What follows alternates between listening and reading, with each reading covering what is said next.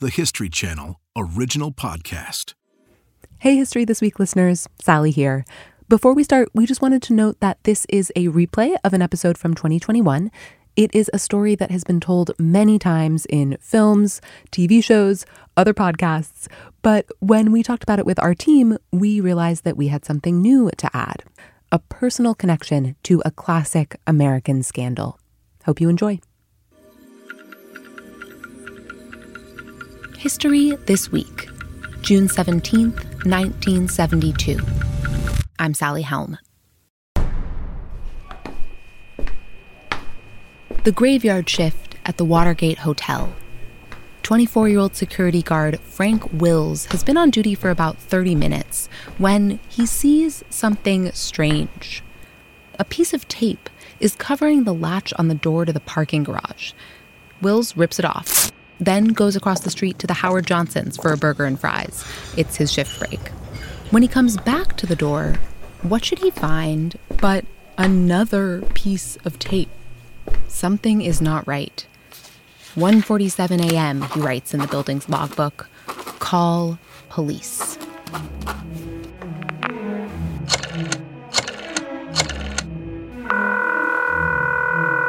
Meanwhile, in hotel room 214 of the Watergate, two men are listening intently to a two way radio. Gordon Liddy and Howard Hunt are part of an eight man team that's at the Watergate that night on behalf of President Nixon's reelection campaign. Their plan is to bug the headquarters of the Democratic National Committee. Liddy is the case officer for the operation. He and Hunt are manning the radio to keep in touch with a lookout across the street and also with the five burglars who are up on the sixth floor of the Watergate, busily bugging the place. They're wearing blue surgical gloves and carrying, among other things, lockpicks, door jimmies, more than $2,000 in cash, and several canisters of mace. They remove two ceiling panels and prepare to slide a bug inside. Downstairs, three plainclothes police officers respond to Frank Wills' call. They wear windbreakers and army surplus jackets. They all have long hair. A few minutes later, a message comes across the radio from the lookout. He's spotted some guys wearing hippie clothes on the terrace. He says, one's got on a cowboy hat, one's got on a sweatshirt. And then he gets more panicked. Guns, he says. They've got guns. Are you reading this? Come in. That's an order, Liddy calls over the radio, just as one of the burglars calmly whispers, They've got us. The failed break in that night will eventually lead to the unraveling of a major American scandal that reaches to the highest levels of government. Today, Watergate. Why did President Nixon and the men around him believe that they could get away with something so obviously illegal? And how, for one of our producers, did this episode hit a little close to home?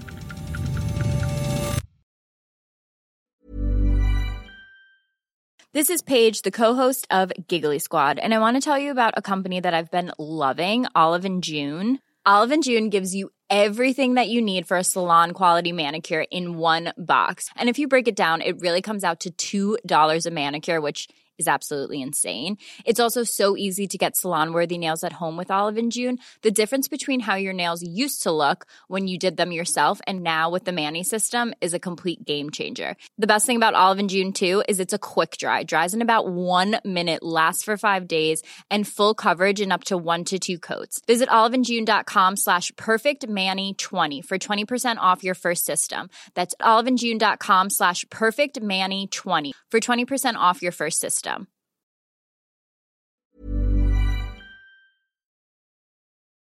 Watergate is a foundational American scandal, an example of corruption at the highest levels. When the story is told now, the heroes are often the journalists who brought the whole plot to light, and the villain is President Nixon himself. But Watergate's not just about the journalists or Nixon. There were eight people involved in the break in that night, plus more at the White House who knew about the plan. A whole web of conspirators. And later, when the plot came to light, lawyers got involved, and judges and congressmen, not to mention the American public. Watergate touched a lot of people. It's this thing that one member of the family was involved in and had ripple effects for the rest of the family. That's one of our producers, Julie Magruder. When we started talking about doing a Watergate episode, it became clear very quickly that Julie has a personal connection to the story. Her grandfather, Jeb Magruder, worked for the Nixon White House, was involved in the crime and the cover up, and went to prison for it. Growing up, Julie would hear Watergate stories around the dinner table. Often, they tried to make light of a very difficult time. It was really just like, oh, this really big thing happened. Granddad was involved. And here are these wild stories that are kind of funny to talk about right now. Like the time her dad was chased to school by the reporter Lesley Stahl, or the time her family went on a trip sometime after the scandal broke and the press said they were fleeing the country. Those were mixed in with sadder stories, like about the friends who turned away from the family after Watergate. The actual crime part wasn't really the focus at the Magruder dinner table. It was more of the backdrop. And when we decided to do an episode about Watergate, we wanted to bring Julie into the story. Her grandfather died in 2014, and more than likely, as we researched this episode, she'd learned things about his involvement in Watergate that she never knew. I won't say I'm not nervous, because I am. Yeah. Well, I guess what curiosities do you have about Watergate and about your grandfather's story? What questions do you hope we answer as we're working on this episode? I think definitely, I'm really hoping like I'll start to understand the web of factors that played into that normalcy and the acceptance of this law breaking. Because I, I have a feeling of understanding as well as wait, why did you think this was okay? Which was a big question we all had about Watergate. And so Julie and I called up someone who has recently spent a lot of time trying to get inside the heads of the men in the Nixon White House the journalist Michael Dobbs. If I talk about Jeb Magruder, should I say Jeb Magruder or should I say someone's uh, grandfather, Julie's grandfather? Dobbs just wrote a book about Watergate called King Richard An American Tragedy. You may also recognize him from an episode we did last fall on the Cuban Missile Crisis. You and Julie called me up, and of course, uh, when somebody has the last name Magruder and you're writing a book about Nixon and Watergate, that immediately rings a bell. Yeah, and I thought it was funny that you said I, I looked like him, apparently. Or you or I had resemblance, which I agree with. Jeb Magruder is one in a large cast of characters that make up Dobbs's account of Watergate.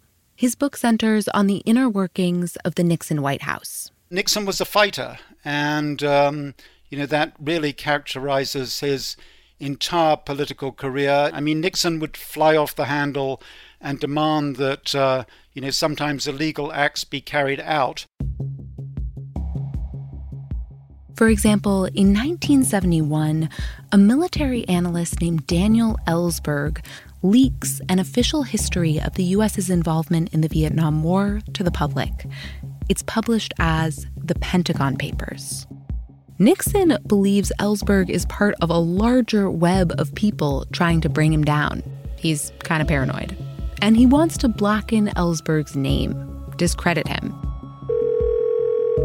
He phones the FBI to ask for their help. But the head of the FBI at the time doesn't believe Nixon's conspiracy theories, so he won't do what Nixon wants. Instead, Nixon turns to his closest aides they didn't necessarily believe his theories either, but they did want to remain in the president's inner circle. So they hire Gordon Liddy and Howard Hunt. They jokingly called themselves the plumbers because their job was to plug leaks. Liddy was former FBI. Hunt was former CIA. After the Pentagon Papers are leaked, they're hired to head up a group within the Nixon White House, cryptically called the Special Investigations Unit, aka the Plumbers. So they organize a number of operations against Ellsberg, including a break in in the offices of his psychiatrist to obtain the psychiatric records of Ellsberg and use them to blacken Ellsberg's uh, reputation. Wow, dirty trick.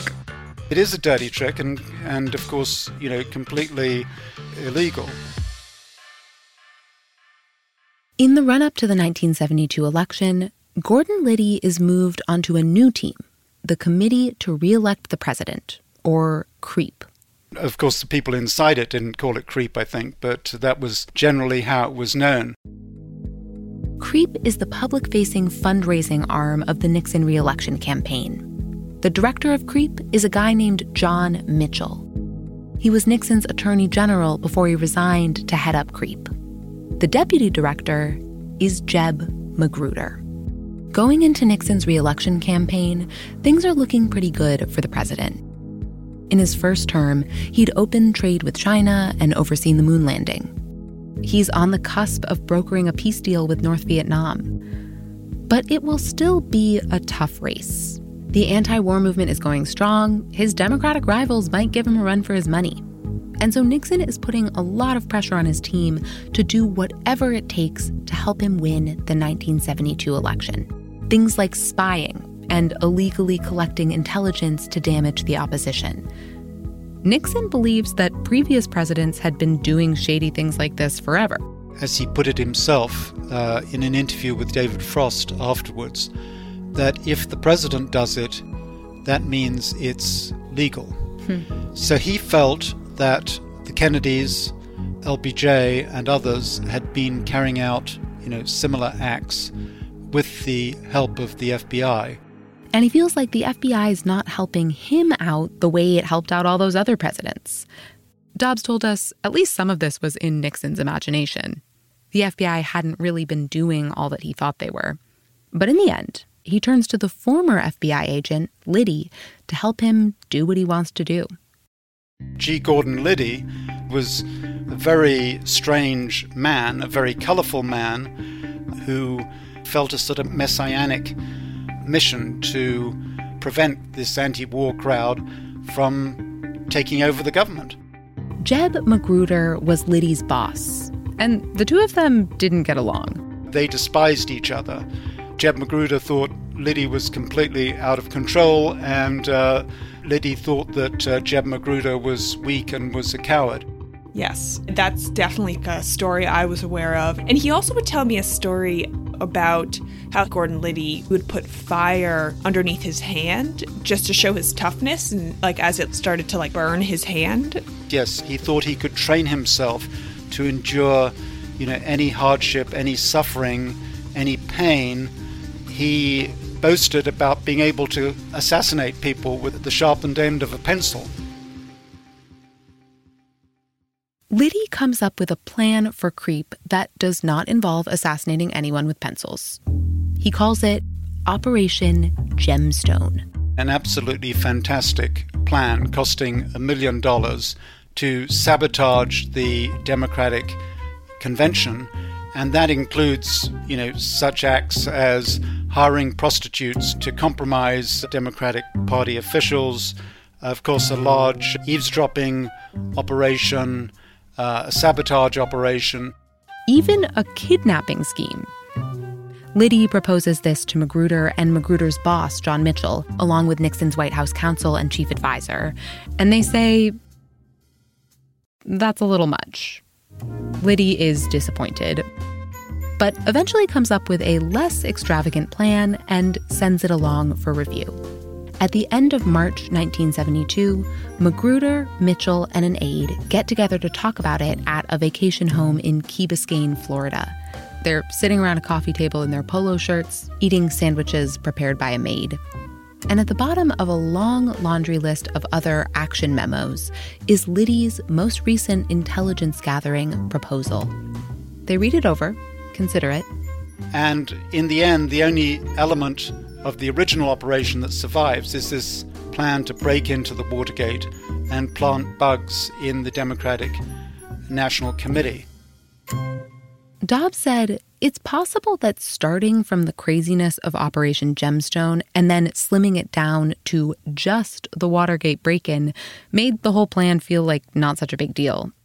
We can only speculate, but that may be one reason these men decided to go forward. We should also note there is some disagreement about who said what at this meeting. Basically, who actually approved the plan. That central mystery of Watergate has never been nailed down 100%. Mitchell denied ever approving the plan, but Magruder said that he did. Dobbs and many other historians think it's pretty likely Mitchell gave some kind of approval. And we do know that all of these men were under pressure from the top to get some kind of intelligence gathering plan in motion. So, however it happens exactly, the Watergate plan is a go. On May 28th, Liddy and six other men break into the Democratic National Committee's headquarters to bug the telephone lines. It goes off without a hitch. But pretty soon, the bugs begin to malfunction. They've got to be replaced. So they stage a second break in, and it's that break in that goes wrong. The security guard notices that piece of tape and calls the police. When they bust open the office door, they see five men in suits and ties rummaging in desks and cubicles. They surrender immediately, and one of the cops says, You know, this is one of the, the probably the easiest lockup that I've ever had. This is a major problem for President Nixon. And not just because of the break in itself. He also worries that too much digging into Watergate will turn up all the things he doesn't want to be public, like the other criminal activities his administration has been up to. So Nixon turns to one of his closest aides, Bob Haldeman, and says, You're to tell the CIA to tell the FBI to stop investigating this matter fully. And that is really the beginning of the cover up. It starts within three or four days of the second Watergate break in. This exchange is caught on tape. Nixon recorded almost all of his conversations in the Oval Office, over 3,700 hours. You call me. Good. Good deal. Let's play it tough. That's the way they play it. That's the way we're going to play it. Okay. But the CIA and the FBI will not stop investigating. And as the summer drags on, reporters at the Washington Post are sniffing around too. They publish some explosive reports tying the break in to Nixon's reelection campaign, but not to the president himself. The plumbers and the other men around Nixon are staying quiet for now, and in November of 1972, Nixon wins the presidential election.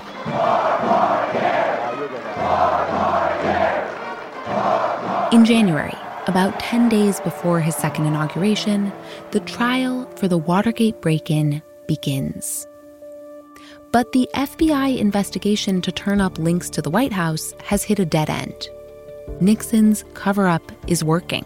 He's sort of on top of the world then. He's uh, won one of the biggest electoral majorities in American history. He seems to have put Watergate behind him. He's about to negotiate an end to the uh, Vietnam War. Everything looks good. But pretty soon, the cover up will unravel. It all starts when Julie's grandfather, Jeb Magruder, takes the stand.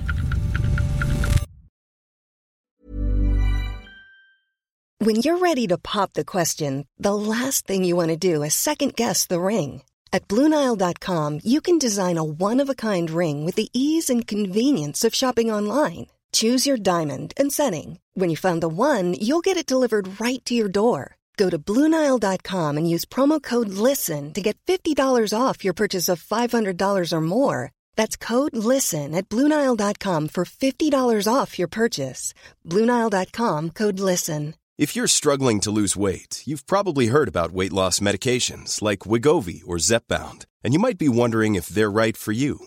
Meet PlushCare, a leading telehealth provider with doctors who are there for you day and night to partner with you in your weight loss journey. If you qualify, they can safely prescribe you medication from the comfort of your own home. To get started, visit plushcare.com slash weight loss. That's plushcare.com slash weight loss. plushcare.com slash weight loss. The Watergate break in team stands trial beginning on January 8th, 1973. And meanwhile, at the White House, a cover up operation is in full swing. The main person orchestrating it is a man named John Dean.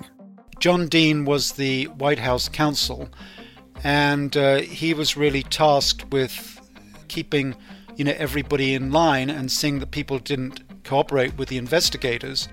He's been facilitating payments to the burglars and Liddy and Hunt in return for their silence. And it's been working. But Dean is starting to get nervous.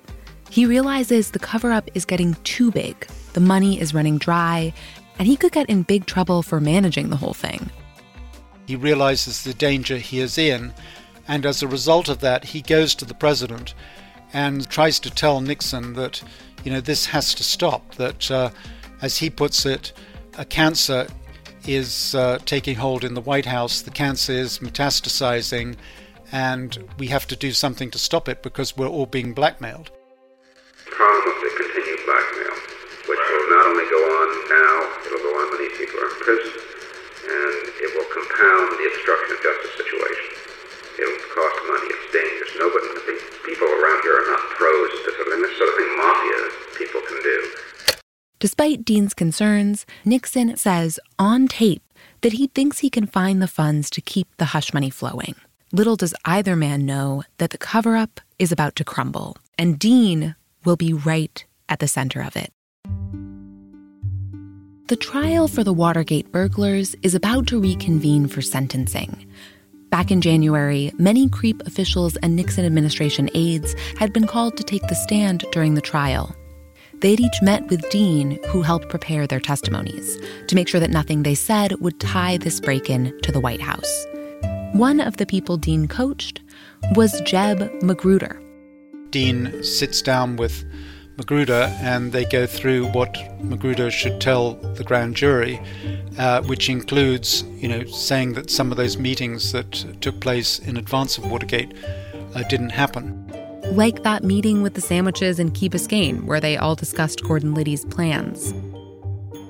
When Magruder takes the stand and recites this coached story, his testimony seems to land. The judge, uh, he had his doubts about a lot of people's testimony, but he didn't have his doubts about Magruder because he said that, you know, Magruder looked the model of a successful young executive whose word you really could believe.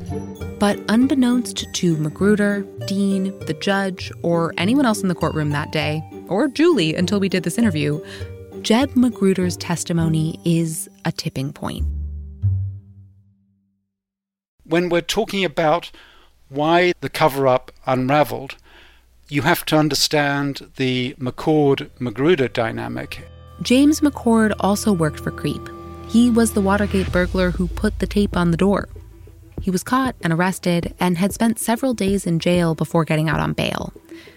And as he's watching Magruder lie on the stand, testifying that he knew nothing about the break in, he's not happy. That was actually McCord's breaking point. He's already spent a few days in prison in the terrible conditions of the Washington, D.C. jail. And at about this time, a very flattering profile appears in the Washington Post of Magruder. And McCord is basically saying to himself, well, why should I take responsibility for all this? And so, after many weeks of stewing on this, McCord decides to write a letter to the judge. In it, he says basically, there is a big cover up going on here. On March 23rd, the judge reads that letter aloud in court. This is a very dramatic moment and is really the moment when, you know, the whole conspiracy really starts to unwind. Whatever unity the Watergate conspirators had is now broken. This became a kind of chain reaction in which, you know, one domino after another falls. And Nixon describes this that, you know, everybody starts pissing on everybody else. After the judge reads the letter, McCord points the finger to both Dean and Magruder. Headlines the following Monday read McCord says Dean Magruder knew in advance of bugging, claims political pressure, lying on Watergate. This is the moment when reporters start hounding Julie's family. And also, that is the moment when Dean and Magruder start to turn on each other. Magruder is in trouble. He has now perjured himself. That's a serious crime. He tries to get Dean to back up his story in court. After all, Dean helped coach him on what to say. But Dean. Dean was not prepared to sacrifice himself for, for the rest of the Nixon team. He's a lawyer. He knows better than to lie in court himself, especially when he can see the writing on the wall. The cover up is falling apart. In April of 1973, both Magruder and Dean decide to cooperate with the prosecution. Magruder accepts a plea bargain, and Dean is gunning for full immunity. Dean tells the prosecution that he was taking orders from Nixon's top aides to orchestrate the Watergate cover up. Meanwhile, he's still serving as White House counsel, so he's writing the Nixon administration's official report by day and cooperating with the prosecutors by night. So he's very much playing a double game. At a certain point, Nixon understands that Dean is playing a double game because Nixon has his own channel of communication to the prosecutors. The president knows that Dean hasn't yet tied Nixon himself to the Watergate break in or the cover up. But he also knows that Dean could turn on him at any moment. Nixon is trying to stay close to Dean to make sure that doesn't happen. So there's this sort of double game being played between Dean and uh, Nixon. Wow, that's so that's so intense that they're just sort of both like locked in this sort of betrayal dance. I, I don't know. How would you describe it? I, I mean, only one will survive, and mm-hmm. probably Nixon would have been able to insist on his version of history had it not been for the fact that he was taping himself. In the meantime, Dean's cooperation with the prosecution is laying the groundwork for Nixon's downfall. Dean tells the prosecutors that the CIA has evidence that the same team that broke into the Watergate had previously broken into the offices of the uh, uh Daniel Ellsberg psychiatrist. So that makes the link between one break in and another break in, which is another nail in Nixon's coffin. The evidence the investigators discover, along with testimony from Dean, Magruder, and others, it is all broadcast in Senate committee hearings in May of 1973. And this is the moment Watergate really hits the American people. They are glued to the screen. Then later that summer, Senate investigators discover that Nixon has been taping everything. They demand he hand those tapes over, Nixon tries to fight it, but finally, after months of back and forth, the Supreme Court forces him to do it. Once the tapes are public, he can't deny his involvement. Soon after that, in August 1974, Nixon resigns. Nixon would go down as one of the most villainous presidents in history. But part of the project of Dobbs's book was to get inside his head. And he said Nixon was feeling all this very deeply. There are a couple of times, you know, when Nixon almost breaks down. There's one night when he goes to bed and prays that he won't wake up in the morning. Hmm. You could argue that Nixon well and truly brought his anguish upon himself. After all, he is the one who decided to flagrantly break the law, and he went down for it, which is fair enough. In fact, one of our big questions for this episode was why he ever thought that wouldn't happen. So I asked Dobbs. Well, Nixon, I didn't think it occurred to him that he couldn't get away with it. Remember, Nixon had this idea that if the president does it, it's not illegal. And Dobbs told us for much of the cover up period, Nixon thought he had things under control. He'd been through tough times in his career before. He thought this would be no different. And as for the men around Nixon, the Deans and the Mitchells and the Magruders, well, they thought that they were part of the president's entourage and that they were acting under instructions from the president, or at least fulfilling the president's wishes. This was similar to how Julie had explained her grandfather's actions to herself. And in reading Dobbs's book, she saw those actions described in much more detail than she ever had before. You know, the scenes that he painted with my grandfather in them, he felt kind of very much like a pawn in Washington that was playing along for his career and ambition. The question is like, how much autonomy in the end did my grandfather have or not? Um, and of course, autonomy within a, a framework, right? Of course, he could have quit. You know, that's always a possibility. Yeah, that's the tough one. I feel like there's no great answers on the how much autonomy question he had in a way because it's like okay. Besides quitting if he didn't want to quit like you know what i mean? Like if quitting is not an option. Yeah but quitting is an option. Right quitting is an option. I asked dobbs about this too. Magruder could have quit. Nixon could have not broken the law. You know like you there was another choice here right? Yeah there was a choice. I mean but sometimes the choice doesn't become apparent when you're in the thick of it. You just are living day to day and uh, you know you start telling one lie which doesn't seem like such a big lie and you get dragged into telling bigger and bigger lies. Dobbs actually sees magruder and men like him as pivotal characters in this kind of drama. I think in order to understand you know why watergate happened of course it wasn't magruder who ordered it but he allowed it to happen. And in the end it didn't unravel because of things that happen right at the top. It unravels because of actions and decisions that are taken at a mid level. There are all these people who nobody has heard about, but the actions they take and the decisions they make can sometimes change the course of history. After serving four and a half years in prison, Gordon Liddy became a radio talk show host and actor. John Dean served four months before moving to California and becoming an investment banker. And Julie's grandfather served seven months in prison and then became a Presbyterian minister. That's how Julie knew him, decades after the fact. In the weeks we've been working on this episode, Julie has spent a lot more time sitting with the actions and decisions that her grandfather made during this earlier period of his life and thinking about how they affected her family. She said it's made her sad and angry, and she also understands how something like this could happen. Even better now that she knows all the details. This thing that was kind of gray now is much more clear to me. Do you ever wonder what you would have done in this situation? That's hard.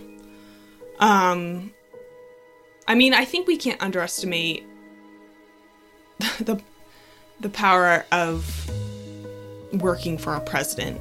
But I think me as me in my shoes would run away very fast from getting into any possible hot water of anything that could be even considered illegal.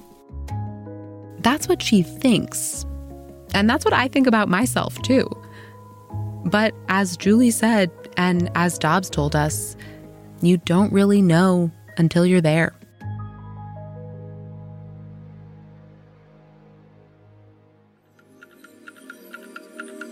Thanks for listening to History This Week. For more moments throughout history that are also worth watching, check your local TV listings to find out what's on the History Channel today. This episode was produced by Julia Press and Julie Magruder. History This Week is also produced by Ben Dickstein and me, Sally Helm. Our editor and sound designer is David Gorin, and our researcher is Emma Fredericks. McKamey Lynn is our senior producer. Our executive producers are Jesse Katz and Ted Butler. Don't forget to subscribe, rate, and review History This Week wherever you get your podcasts, and we will see you next week.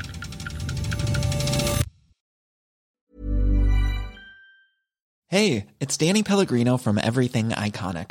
Ready to upgrade your style game without blowing your budget? Check out Quince. They've got all the good stuff shirts and polos, activewear, and fine leather goods, all at 50 to 80% less than other high end brands. And the best part? They're all about safe, ethical, and responsible manufacturing. Get that luxury vibe without the luxury price tag. Hit up quince.com slash upgrade for free shipping and 365 day returns on your next order. That's quince.com slash upgrade.